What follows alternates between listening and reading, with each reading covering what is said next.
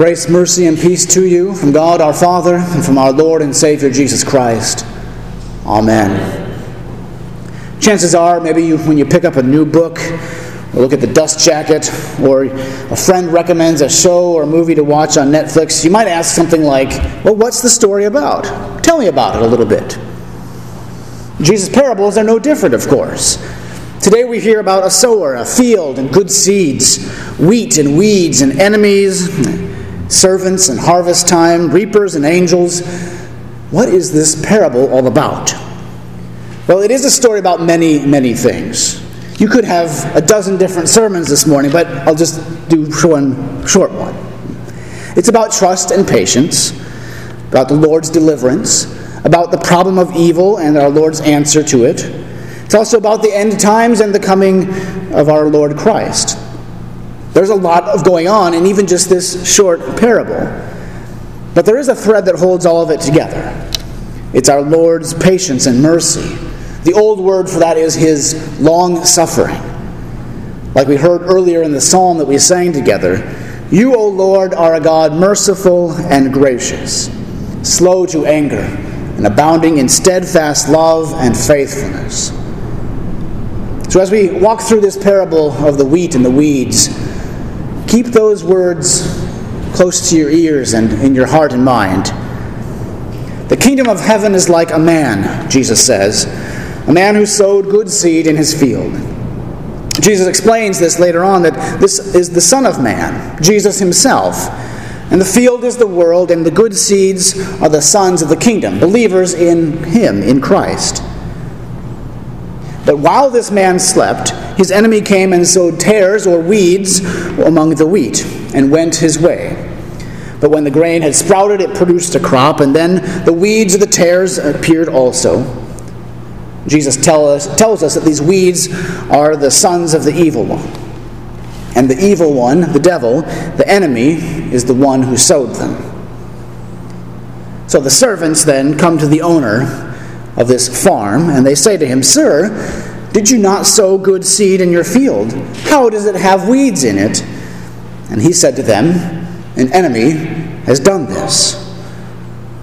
The servant said to him, Well, then do you want us to go and gather it all up? But he said, No, lest while gathering it up, you tear up the wheat along with the weeds.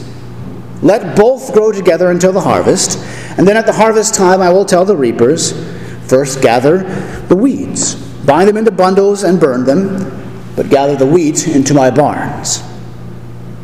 The harvest, Jesus says in his explanation with the disciples, is the close of the age, his return again at the last day.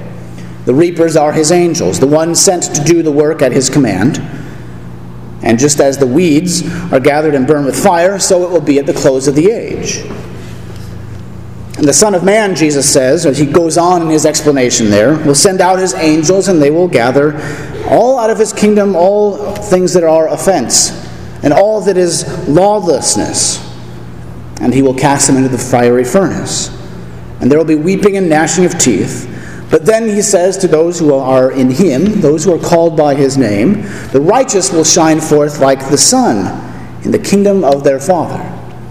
He who has ears to hear, let him hear. Now, as far as explanations go, Jesus' words, his explanation to his disciples, sounds pretty straightforward. But if you go back and look at the detail and look at the explanation of it kind of side by side with every piece and part that Jesus explains, every part of the parable has a corresponding explanation to it that Jesus gives, except for two notable exceptions. He tells what everything means in the parable the sower, the seed, the field, the weeds, the enemy, the harvest, the burn pile, even. But Jesus says nothing about the servants or their questions to the farm owner about what they should do with the weeds in the field. There's that little bit of a gap right in the middle of Jesus' explanation with his disciples. He doesn't tell us what those things are one for one, like the sower is the Son of Man. This is really part of the genius of Jesus' storytelling in the parables. You see, Jesus wants us to be included in this story. Now, it's true what I said last week about how the parables are all about Christ, But this means not that we're sideline kind of spectators, like maybe watching sports on TV or something, but that we're to see ourselves in this parable as well. So Jesus wants us to see ourselves in this gap where things are not quite explained in full detail. Again, not merely as sideline readers, but people who are in the story themselves. You see, he wants us to see ourselves in the servant's position, asking the servant's question in this parable. And you recall, the servants ask this Sir, did you not sow good seed in the field? How then does it have weeds? It really is an age old question. Perhaps we've asked it in a different way, one we've asked ourselves many times. It might sound something like this Why is there so much evil in the world? Or another way we've maybe heard it if God is good and loves and cares for his creation, why does wickedness seem to run amok? Why are there pandemics and riots and racism and senseless violence in our cities and country and world? Why are police officers and two year olds being shot in our city streets? Why is the world full of so much suffering and pain and cruelty? And I'm sure we could add lists and endless things of questions of why to that list. What's going on, Lord? Did you not sow good seed? Why then are there so many weeds in this world? And our Lord simply replies, An enemy has done this. This is what happens. The devil destroys where our Lord tries to create. Our Lord wants only to be gracious and merciful, but the devil wants nothing more than to sow chaos and death and confusion. Our Lord himself sows only good seed. But we see in our Lord's words, the enemy, the devil, likes to sow weeds. An enemy has done this, Jesus says. And this is a little bit of a sobering reminder for us in this life. That in this life, in this world of fallen brokenness and sin, there is not and there will be no utopia for us. As Paul says, now we groan along with creation, eagerly awaiting the resurrection of the body, that redemption and full adoption as sons. That's why he says, I consider that the sufferings of this present time are not worthy to be compared with the glory that shall be revealed to us as we live in this world, as we wait and long and pray for Jesus to return and come again, this world will look like it does in Jesus' parable, full of wheat, but also weeds, full of good and evil present around us all the time. And so the servants in the parable ask sort of the next logical question after the first one. Well, then, Lord, sir, do you want us to go and gather the weeds up? What are you going to do about all these wicked weeds, Lord? Should we just start clearing the ground now?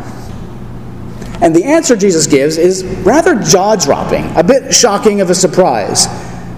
We would expect him to say, Yeah, sure, get out the propane torch and light it up.